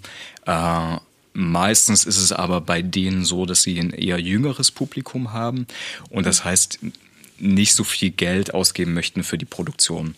Und bei mir ist die Produktion relativ teuer, muss es auch sein. Es ist ja eine deutsche Produktion und äh, die Lohnkosten sind nicht gerade günstig. Das ähm, möchte ich nochmal klar unterstreichen, denn die meisten Jeans, die weltweit getragen werden, die haben Bedingungen zugrunde, die, wenn wir sie uns vor Augen führen, sehr unangenehm sind. Vielleicht kannst du das nochmal ausführen, denn äh, bei deinen Jeans muss niemand schlechtes Gewissen haben. Die kosten so viel, weil du nicht geblutet hast bei der Arbeit und weil du den Arbeitsschutz in Deutschland berücksichtigen kannst und auch angemessene Gehälter zahlst. Worunter leiden aber die Jeans, die andernorts viel günstiger hergestellt werden? Also von all den ähm, Stories, die man hört, die man auch sieht, die auch äh, dokumentarisch bewiesen sind, ähm, ist es eine massive Ausbeutung der MitarbeiterInnen. Mitunter auch unter Lebensgefahr. Oder zumindest Richtig, unter ja. also langfristiger die, ähm, Krankheit. Ja. ja. Voll. Ähm, die Chemikalien, die dann natürlich verwendet werden, die äh, ja die Umweltbelastung, die dadurch auch entsteht durch äh, Auswaschung von zum Beispiel Jeans äh, oder allgemein von Färbung von Jeans, die ist radikal. So, und wenn man dann sieht, äh, unter welchen Bedingungen und vor allen Dingen mit welcher Zeit die Leute Akkordarbeit leisten müssen, das ist schon, das ist schon crazy. Und ähm, da muss man sich auch mal in die Lage der Person, die dort sitzt, äh, versetzen und überlegen, okay, die arbeiten jetzt zwölf bis 14 Stunden ähm, pro Tag und dann wahrscheinlich auch mal, wenn die Auftragslage gut ist in der Produktion, dann auch mal wirklich äh, 30 Tage im Monat so. Dann gibt's mal einen freien Tag und das war's. Und das ist schon, ist schon eine krasse Vorstellung. Und klar, mittlerweile hat sich es auch weiterentwickelt und gerade auch was die chinesische ähm, Produktion anbelangt, ist das schon ziemlich advanced, was ähm, ähm, die Mitarbeiterkultur anbelangt, aber halt auch nicht überall. Und da, wo die Löhne steigen, wird dann einfach äh, der Produktionsstandort gewechselt. So einfach ist das. Und das Land mit den niedrigen, niedrigeren Kosten wird dann, wird dann gewählt und man versetzt dann komplette Fabriken dafür. Außer bei dir, da ist es genau andersrum. Du wechselst den Ort nicht, weil in Dresden alles zu teuer ist. ja, wobei. ja, genau. Ähm, ja, und das, das ist irgendwie, das ist crazy, wenn man sich das überlegt, was, was dann eigentlich ähm, ähm, in Gang gesetzt wird, nur um ähm, einer gewissen Bevölkerungsgruppe ähm, ja, 10 Euro Jeans ähm, anbieten zu können. Das mhm. ist schon, das ist schon abgefahren. Und ist das eigentlich so ein Traum von dir, dass es irgendwann Shops gibt, auch außerhalb deiner Werkstatt, in denen Rudloff Garments angeboten werden? Ähm, gibt es ja. Ach so, das heißt, die präsentieren dich auch äh, als Label quasi und nicht nur aus, als Hose, die so, im Regal jetzt, hängt. Also du, äh, darf ich dich jetzt so verstehen, ja. dass du mit Flagship Store, äh, dass du das eher so meinst, dass nochmal ein zusätzlicher eigener Laden von mir äh, irgendwo entsteht? Mhm. Ähm, weiß ich noch nicht. Ich glaube, das muss nicht unbedingt sein. Ähm, was ich auf jeden Fall verstärken möchte, ist, dass man ähm, Vielleicht doch, vielleicht, vielleicht doch Flagship Stores, ähm, dass man äh, zumindest Stores bietet, in denen ähm, zum Beispiel eine Reparatur oder eine Kürzung meiner Jeans möglich ist. Ähm, mir ist es sehr wichtig, dass die Nachhaltigkeit und auch vor allem die Langlebigkeit der, der Jeans im Fokus steht. Ähm, ich möchte, dass die Leute das Ding halt über zehn Jahre locker tragen können. Und äh, also ohne dass jetzt Probleme entstehen. Wenn doch mal Probleme entstehen, ähm, das heißt klassisches Problem, Knie äh, hat einen Riss oder irgendwas in der Art, dass es dann so gestopft werden kann, ähm, dass man es eben nicht mehr sieht. So, das wäre schon ein, ein Wunsch oder sag mal eine schöne Inspiration für die nächsten für die nächsten Jahre, dass man oder Vision, eine schöne Vision für die nächsten Jahre, ähm, an der ich arbeiten möchte. Jetzt hast du das Stichwort Riss im Knie genannt. Die meisten Jeans, die ich heute zumindest an jungen Leuten sehe, haben schon qua Verkauf drei, vier Schlitze. Ähm, was hältst du von dieser Mode? Ähm, prinzipiell nichts dagegen. Ich finde es ein bisschen auch da wieder den Energieaufwand finde ich krass, den man ähm, investiert in so einer Produktion, um erstmal diese Schlitze und diese Auswaschung zu generieren. Es ist, entsteht ja durch nichts. So am Anfang ist, wenn das Ding durch die Produktion geht, ist das Ding wirklich indigoblau. Sei es jetzt in welcher Qualität, aber es ist erstmal wirklich, äh, na, wirklich ein tiefes Blau-Violett. So, und erst später setzt man diese Schlitze dazu, benutzt Chemikalien, benutzt eine Menge Wasser, ähm, um zu gewährleisten, dass diese ähm, Schlitze, diese Auswaschung entstehen. Also per se, modetechnisch habe ich überhaupt nichts dagegen. Ich finde es ein bisschen fragwürdig, was ähm, ähm, ja, die Nachhaltigkeit und die um Umweltbelastung anbelangt. Ich würde gerne auch noch mal danach fragen, wer so eigentlich deine Jeans trägt oder wer Jeans bei dir kauft. Gibt es da auch vielleicht so Trends oder bestimmte Genres, dass du ständig RockmusikerInnen vor der Tür zu stehen hast oder so? Ähm, es ist extrem breit gefächert. Das ist, das finde ich auch sehr, sehr schön. Ähm, ich habe Studentinnen bei mir, die einfach sagen, ich möchte jetzt ähm, eine gut sitzende Hose haben, ich möchte mir das jetzt gönnen und weiß, ich trage das jetzt zehn Jahre lang. So, und die investieren darin und die sind jetzt keine Studentinnen von, von sehr reichen Eltern oder so, sondern die möchten das einfach haben und die möchten was Langlebiges haben. Ähm, und dann gibt es äh, auch teilweise gerade die ältere Semester, ich glaube, der älteste war 91, der kam zu mir und möchte, wollte halt wirklich so eine, eine Jeans, wie man es damals bekommen hat. So wirklich ein festes, solides äh, Konstrukt, ähm, was er, was, was so eine gewisse äh, Resonanz auch wieder gibt. So, dann, also es ist wirklich komplett breit gefächert. Und natürlich ist da auch mal ein äh, Rockmusiker, wie du es so schön gesagt hast, oder ein äh, Rapper mit dabei. ähm, das kommt auch vorher. Du hast vorhin schon angesprochen, dass ein potenzieller Mitarbeiter gerne mal eine Woche Probearbeiten gekommen wäre, aber Corona-bedingt nicht anreisen durfte. Kannst du uns noch etwas nennen, das sich durch die Pandemie für dich verändert hat?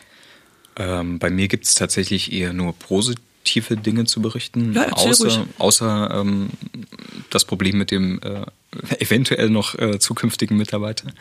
Ähm, also bei mir sind die Umsatzzahlen extrem nach oben gegangen. Also gerade im äh, letzten Jahr war es war es wirklich brutal, ähm, weshalb ich auch diesen Annahmestopp äh, ja, umsetzen musste. Ähm, und ich glaube, das liegt zum einen daran, dass jetzt so eine doch weltweite Bekanntheit entstanden ist, die auch ähm, jetzt durch die ähm, durch diese Corona-Zeit auch nochmal verstärkt wurde, aufgrund dessen, dass die Leute wahrscheinlich ein bisschen mehr Geld überhaben, um sich eher Produkte zu kaufen, all, anstatt in den Urlaub zu fahren oder fahren zu können. Ähm, ich glaube, das ist einfach so ein so ein, ja, ein guter, ein guter Multiplikator nochmal gewesen. Ähm, also zum einen wirklich diese Bekanntheit und zum anderen ähm, ja diese diese Kaufkraft, die dann einfach nochmal noch mal mehr vorhanden war. Und wenn die Pandemie es wieder ermöglicht, dann lädst du den potenziellen Mitarbeiter aus Malaysia doch nochmal nach Dresden ein, auch wenn du jetzt schon zwei Leute gefunden hast, sodass ihr immer weiter wächst im Team. Genau, richtig. Also das ist auch mein, mein Ziel, dass man ungefähr äh, fünf MitarbeiterInnen ähm, hat. Ich werde jetzt wahrscheinlich sogar schon im Februar nochmal einen Testlauf machen mit einer ähm, mit einer Dame, die sich eher um die bürokratischen Sachen äh, kümmert. Das gönne ich dir, Johann. Das oh, ja. kannst du nach zwölf Jahren auch mal abgeben. Das ist, mein, ist wirklich mein, mein größter Wunsch. Ich habe für mich bemerkt, und da muss man, glaube ich, auch sehr stark so auf die innere Stimme hören, wenn es keinen Spaß macht, dann musst du das abstoßen. Da darf man sich nicht reinquälen. Und ich bin, ich bin halt einfach Produktionsmensch. Ich gehöre da rein und ich muss da schaffen und machen. Ähm, und ich darf, also ich möchte mich nicht mit äh, Lappalien, also was heißt Lappalien, ne? Aber ich möchte mich einfach nicht mit äh, diesen bürokratischen Prozessen auseinandersetzen. Ich brauche da Stunden, wo andere fünf Minuten benötigen. Das heißt, du hast uns schon einen Ausblick gegeben in die Zukunft von Rotloff Garnets. Ich würde gerne noch eine Frage wirklich in die nächsten Jahre blickend stellen. Denn du hast vorhin angedeutet, du möchtest Handwerk mehr sichtbar machen. Wie kann das sein? Wie kann das funktionieren? Welche Vorstellungen hast du, um Leute eben nicht nur von den Jeans nutzen zu lassen, sondern auch sie mit einzuführen in die Art und Weise, wie du das herstellst? Es ist jetzt zum einen wirklich eine extreme Sensibilisierungsarbeit, die man dann erstmal leisten muss, um darzustellen, was Handwerk für einen Unterschied bietet. Ähm, für viele ist so ein Produkt, ähm, also gerade eine Jeans, so ein, ein Block voller Blau. So, man sieht dann zwar ein paar Nähte und man sieht das und das und die Details. Warum das dann aber so konstruiert ist oder warum äh, dieser Stoff gewählt wurde, das weiß man ja als Endkonsument, Konsumentin nicht.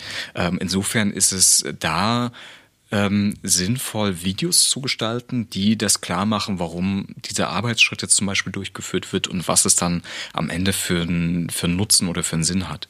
Und da möchte ich gerne ähm, viel, viel kommunikativer arbeiten in Videoform und das auch darstellen, wie genau ich das herstelle und was es für einen Sinn eigentlich dahinter hat, um auch da mehr die ja, ein Wirtschaftler würde von USPs sprechen. Ich äh, spreche jetzt einfach mal von Nutzen, äh, um, die, um diese Sachen mehr äh, darzustellen, um, um klar zu machen. Und sicherlich auch, um auf diese Weise zeigen zu können, wohin das Geld geht. Denn ich habe es mir bis zum Schluss des Podcasts aufgespart zu fragen, Johann, was kostet denn eine Jeans bei dir? Ist ganz unterschiedlich. Also wenn du eine Kollektionsjeans wählst, dann beginnt es bei 290 Euro. Wenn du eine Custom Jeans äh, wählst, dann beginnt es bei 440 Euro. Äh, wir reden hier von Bruttopreisen, ne? von deutschem Preis. Und von, ähm, von einer Maß Jeans, ähm, und da ist dann wirklich alles mit, mit inklusive Passformfindung, Details, äh, verschiedenste Taschen, die man da noch versteckt irgendwo einsetzen kann. Da bist du bei 590 Euro dabei. Und dass du dann den Namen der Trägerin in die Innentasche der Jeans einstickst, das ist inklusive. Das ist inklusive, ja. So ist es. Und tatsächlich ähm, bekommt der Kunde, die Kundin ähm, nach dem ersten Projekt 25 äh, Prozent Stammkundenrabatt. Ähm, liegt daran, dass vor allen Dingen dieser, die Erstellung des eigenen Schnittteils eine unglaubliche Aufgabe ist, ähm, was dann natürlich beim zweiten Schritt äh, durchaus gespart wird. Ich merke schon wieder, du bist also Modedesigner, Schneider und du bist auch An- und Verkäufer, wenn es zumindest um Stoffe geht. Und äh, jetzt mit deinen neuen Mitarbeitenden seit einiger Zeit tatsächlich auch als Arbeitgeber für mehrere Leute, für ein kleines Team zuständig. Das sind ganz viele Hüte, die du äh, auf deinem Kopf sitzen hast. Und ähm, ich bin gespannt, wie du das in den nächsten, an den nächsten Standort mit hineinbringst. Äh, denn ich glaube, hier ist schon wieder ein schneller Entwicklungsschritt vor uns. Ähm, jetzt natürlich mit der Teamerweiterung und dann auch bald, wenn das Team so eingearbeitet ist, dass ihr autark in eure Aufgabenbereiche loslegen könnt. Da bin ich gespannt, äh, was dann aus Rudloff Garments wird, weil äh, gefühlt sind dann die ersten zwölf Jahre nur eine Anfangsetappe und jetzt hast du so viel angeguckt angekurbelt, dass es bald ähm, auch vielseitig und vor allen Dingen zeitgleich losgehen kann. Ich habe noch vier kurze Fragen zum Schluss. Ja, gerne. Ähm, nämlich, wenn du eine Jeans schneiderst und gerade nicht zwei neuen Mitarbeitenden erklären musst, wie es funktioniert und dabei viel quatschst, was machst du denn beim Schneidern? Bist du die ganze Zeit am Musik hören oder wie vertreibst du dir die Zeit? Ähm, wow. Also mittlerweile genieße ich tatsächlich die Ruhe. Ähm, also ich mag es sehr, sehr gern, einfach in einem komplett stillen Raum äh, zu arbeiten. Und wenn du eine zum Beispiel Mask Jeans gestaltest, ähm, dann musst du dich extrem konzentrieren. Du bekommst manchmal gerade auch was, was die Kommunikation des Kunden, der Kundin anbelangt, immer so ein bisschen kryptische äh, Informationen. Und die musst du natürlich zu deuten wissen. Das heißt, da musst du schon mal psychologische Arbeit leisten und erstmal verstehen, ähm, ähm, was jetzt eigentlich gefordert ist oder was gewollt ist oder was überhaupt das Problem ist. Ähm, und dann musst du Schlüsse ziehen, wie du die Jeans gestalten kannst, um, um diese dann für den Kunden, die Kundin äh, perfekt zu machen. Und das erfordert schon sehr viel ähm, Konzentration und insofern mag ich es ganz gerne, dann einfach Ruhe zu haben. Und wenn ich mal nicht äh, Ruhe haben möchte und wirklich eher eine Akkordarbeit habe, dann höre ich mir tatsächlich einen ganz guten, einen ganz guten Podcast an und äh, ja, lass mich dann so durch die Produktion treiben. Das ist die perfekte Überleitung zu einer meiner letzten drei Fragen, denn ich möchte gerne von dir wissen, was kannst du uns empfehlen? Ob das nur ein Kulturprodukt ist ähm, oder ein Ort, was macht Spaß? Äh, irgendwas. Irgendwas. Irgendwas. Ähm, das ist jetzt eine interessante Frage. Irgendwas.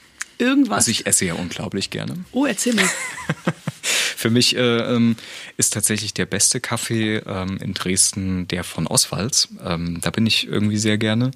Ähm, der Flat White ist mein, mein Premium-Produkt. nee, also da, da bin ich gerne und das, äh, ähm, das genieße ich dann ganz gerne dort. Ähm, ähm, Kaffee zu trinken und natürlich auch mal äh, da zur Ruhe zu kommen. Und das irgendwie ist der Ort, ich mag den Ort. Ich weiß aber auch nicht, ich kann es jetzt nicht benennen. Es ist nicht nur des guten Kaffee, Kaffeewegens, sondern wahrscheinlich auch, weil dort immer gute äh, Kunstwerke hängen. Ich, ich kann ich es dir nicht sagen. Aber du wolltest wahrscheinlich jetzt eher so ein bisschen Kulturmäßigeres haben, ne? Darauf wolltest du jetzt äh, abzielen. Du hast ja das Wort Kunstwerke in deine Antwort eingebaut. Dann, und das, das, das ähm, habe ich nochmal den Bogen gerissen. Tatsächlich auch zur nächsten Frage. Denn ich würde gerne von dir wissen, mit welcher Teilbranche möchtest du gern mal zusammenarbeiten? Welche Kooperationen aus anderen Kreativbranchen würden dich reizen? Äh, ich würde gern mit, mit äh, viel mehr mit Videoschnitt zusammenarbeiten. Ähm, also alles, was zum Thema ähm, Film machen, Film erstellen äh, oder Film schneiden geht, da würde ich gern mehr, mehr Fuß fassen ähm, und auch gerne Kooperationen schließen.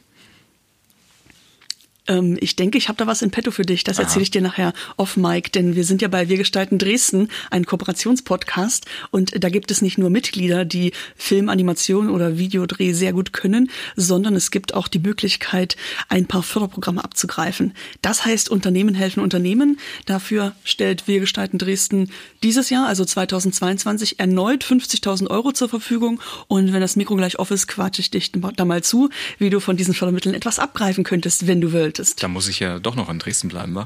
Nein, das kannst du in diesem Jahr abhaken und dann nächstes Jahr und wegziehen. dann verschwinden. Geld mitnehmen und weg. Solange da Dresden und Landeshauptstadt Dresden als Förderer draufsteht, kannst du damit auch in anderen Städten hausieren gehen. Ja. Du bist also, ähm, ich denke, Dresden gibt gern mit dem an, was du kannst, auch wenn du außerhalb von Dresdens bist. Die ersten zwölf Jahre hast du ja hier Fuß gefasst. Genau. Und äh, jetzt komme ich zu meiner, wie angekündigt, äh, vierten und letzten kurzen Frage. Ähm, ich weiß, Dresden ist dein Heimatort und nicht nur dein Produktionsort, aber was möchtest du hier gerne noch erleben, das bisher noch keine Chance hatte? Du meinst, was ich mir wünsche, was hier entstehen könnte, würde? Ja, etwas, das du gerne erleben möchtest in Dresden, äh, das du hier bisher noch nicht gefunden hast oder noch nicht wahrnehmen konntest. Hm was ich bisher noch nicht wahrnehmen konnte. Ähm, was ganz gut wäre, sind vernünftige Fahrradwege. Ich glaube, da kann, da kann Dresden mal eine Schippe drauflegen. Ähm, daneben möchte ich gerne, wie ich es ja schon äh, genannt habe, mehr so einen zentralen Ort haben für Kreativschaffende. Ähm, das halt wirklich ermöglicht wird, mit günstigen Mieten, äh, Mieten da reinzugehen, ob das jetzt subventioniert ist staatlich oder, oder anderweitig gefördert ist. Aber das wäre, glaube ich, sehr wichtig für Dresden, für die Kreativwirtschaft zumindest, die ja auch teilweise hier nicht wirklich wachsen kann aufgrund dessen. Und ich glaube, dann einfach so Nährboden zu schaffen, das wäre schon schön. Also ne, ich stelle mir jetzt wirklich so ein Areal vor. Ähm, mit Kraftwerk Mitte hat man das ja, ähm, ähm, glaube ich, ganz gut umgesetzt. Allerdings dann auch wieder mit sehr, sehr hohen Mietpreisen, ähm, womit es eher für Neustarter ähm, schwieriger wird. Insofern, das wäre, wäre schon schön, wenn ich das in Dresden äh, wahrnehmen könnte. Dazu möchte ich noch einmal weiter fragen, denn das Kraftwerk Mitte kann sehr gut Coworking und auch einzelne Büros anbieten für Kreativunternehmen, die viel telefonieren und am Computer tippen. Mhm. Oder es hat natürlich auch Bühnen mit der Staatsoperette und auch dem TJG und dort gibt's auch Gastronomie. Was mir aller und ein Kino natürlich in der Pandemiezeit hat das Zentralkino Dresdens neuestes Kino dort auch eröffnet und bald kommt die Puppentheatersammlung dort aufs Areal und auch die Musikhochschule hat dort Räumlichkeiten. Also es ist cool, dort findet findet viel statt und dieser Raum wurde dringend gebraucht.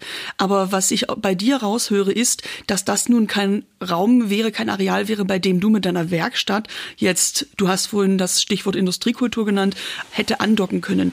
Könntest du mal ähm, wirklich auch so ein Areal beschreiben, in dem du dich wohlfühlen möchtest? Stichwort Tischlerei habe ich vorhin bei dir auch rausgehört.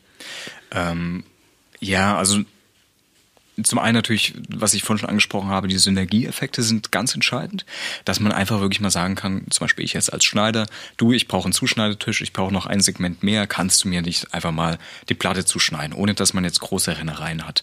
Das ist natürlich grandios, wenn du da einfach Leute hast, ein paar Techies dahinter, die dann sagen können, ähm, ja, du musst die, das Metall vielleicht mal so anschleifen, dann geht's auch. Also das, das ist cool. Und du könntest die Blaumänner der Mitarbeitenden eingravieren mit ihrem Namen. Zum Beispiel. Hm.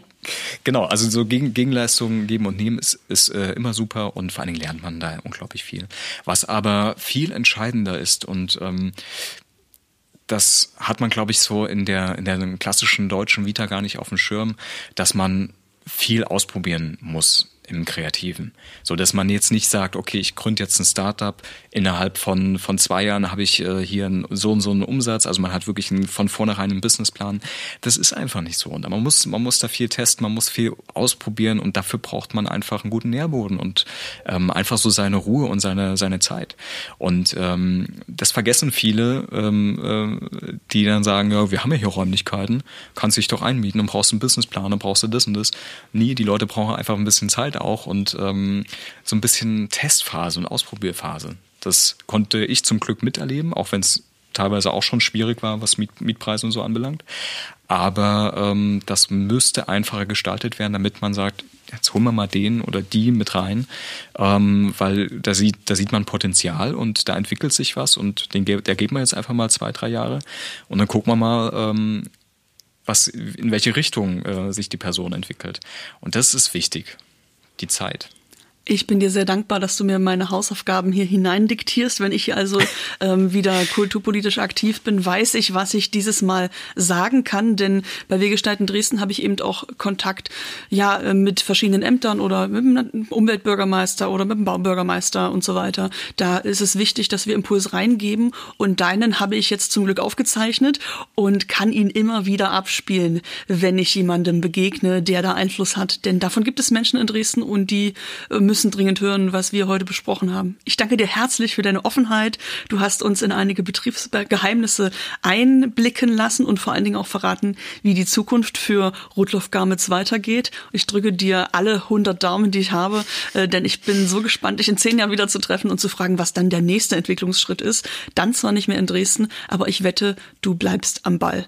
Das war sehr beeindruckend, mit dir zu sprechen, weil du bist wirklich ein äh, durchgehender Autodidakt und ähm, ich sehe, da ist ganz viel Fleisch Fleiß dahinter und wer dran bleibt, der äh, kommt auch voran. Das sehe ich in dir ganz besonders, Johann. Vielen Dank für Dank die Einblicke dir. heute. Dank dir, Caro. War schön hier zu sein.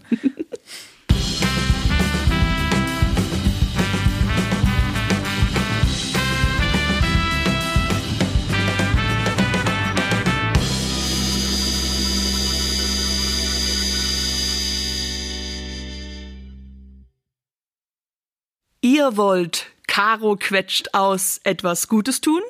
Dann klickt auf diesen Podcast folgen und hinterlasst eine Bewertung bei Apple Podcast.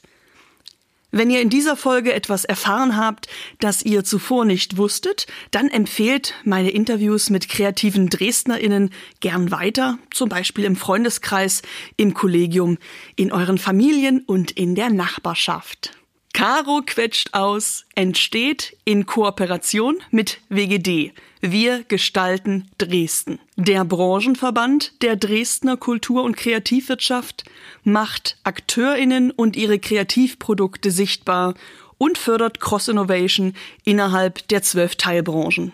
Wir sind auch Mitglieder bei WGD und produzieren diesen Podcast gemeinsam hier in den Ballroom Studios in Dresden. Mein Name ist Johannes Gerstengabe. Und ich bin die Moderatorin Caroline Gerlach. 2022 wird WGD zehn Jahre alt.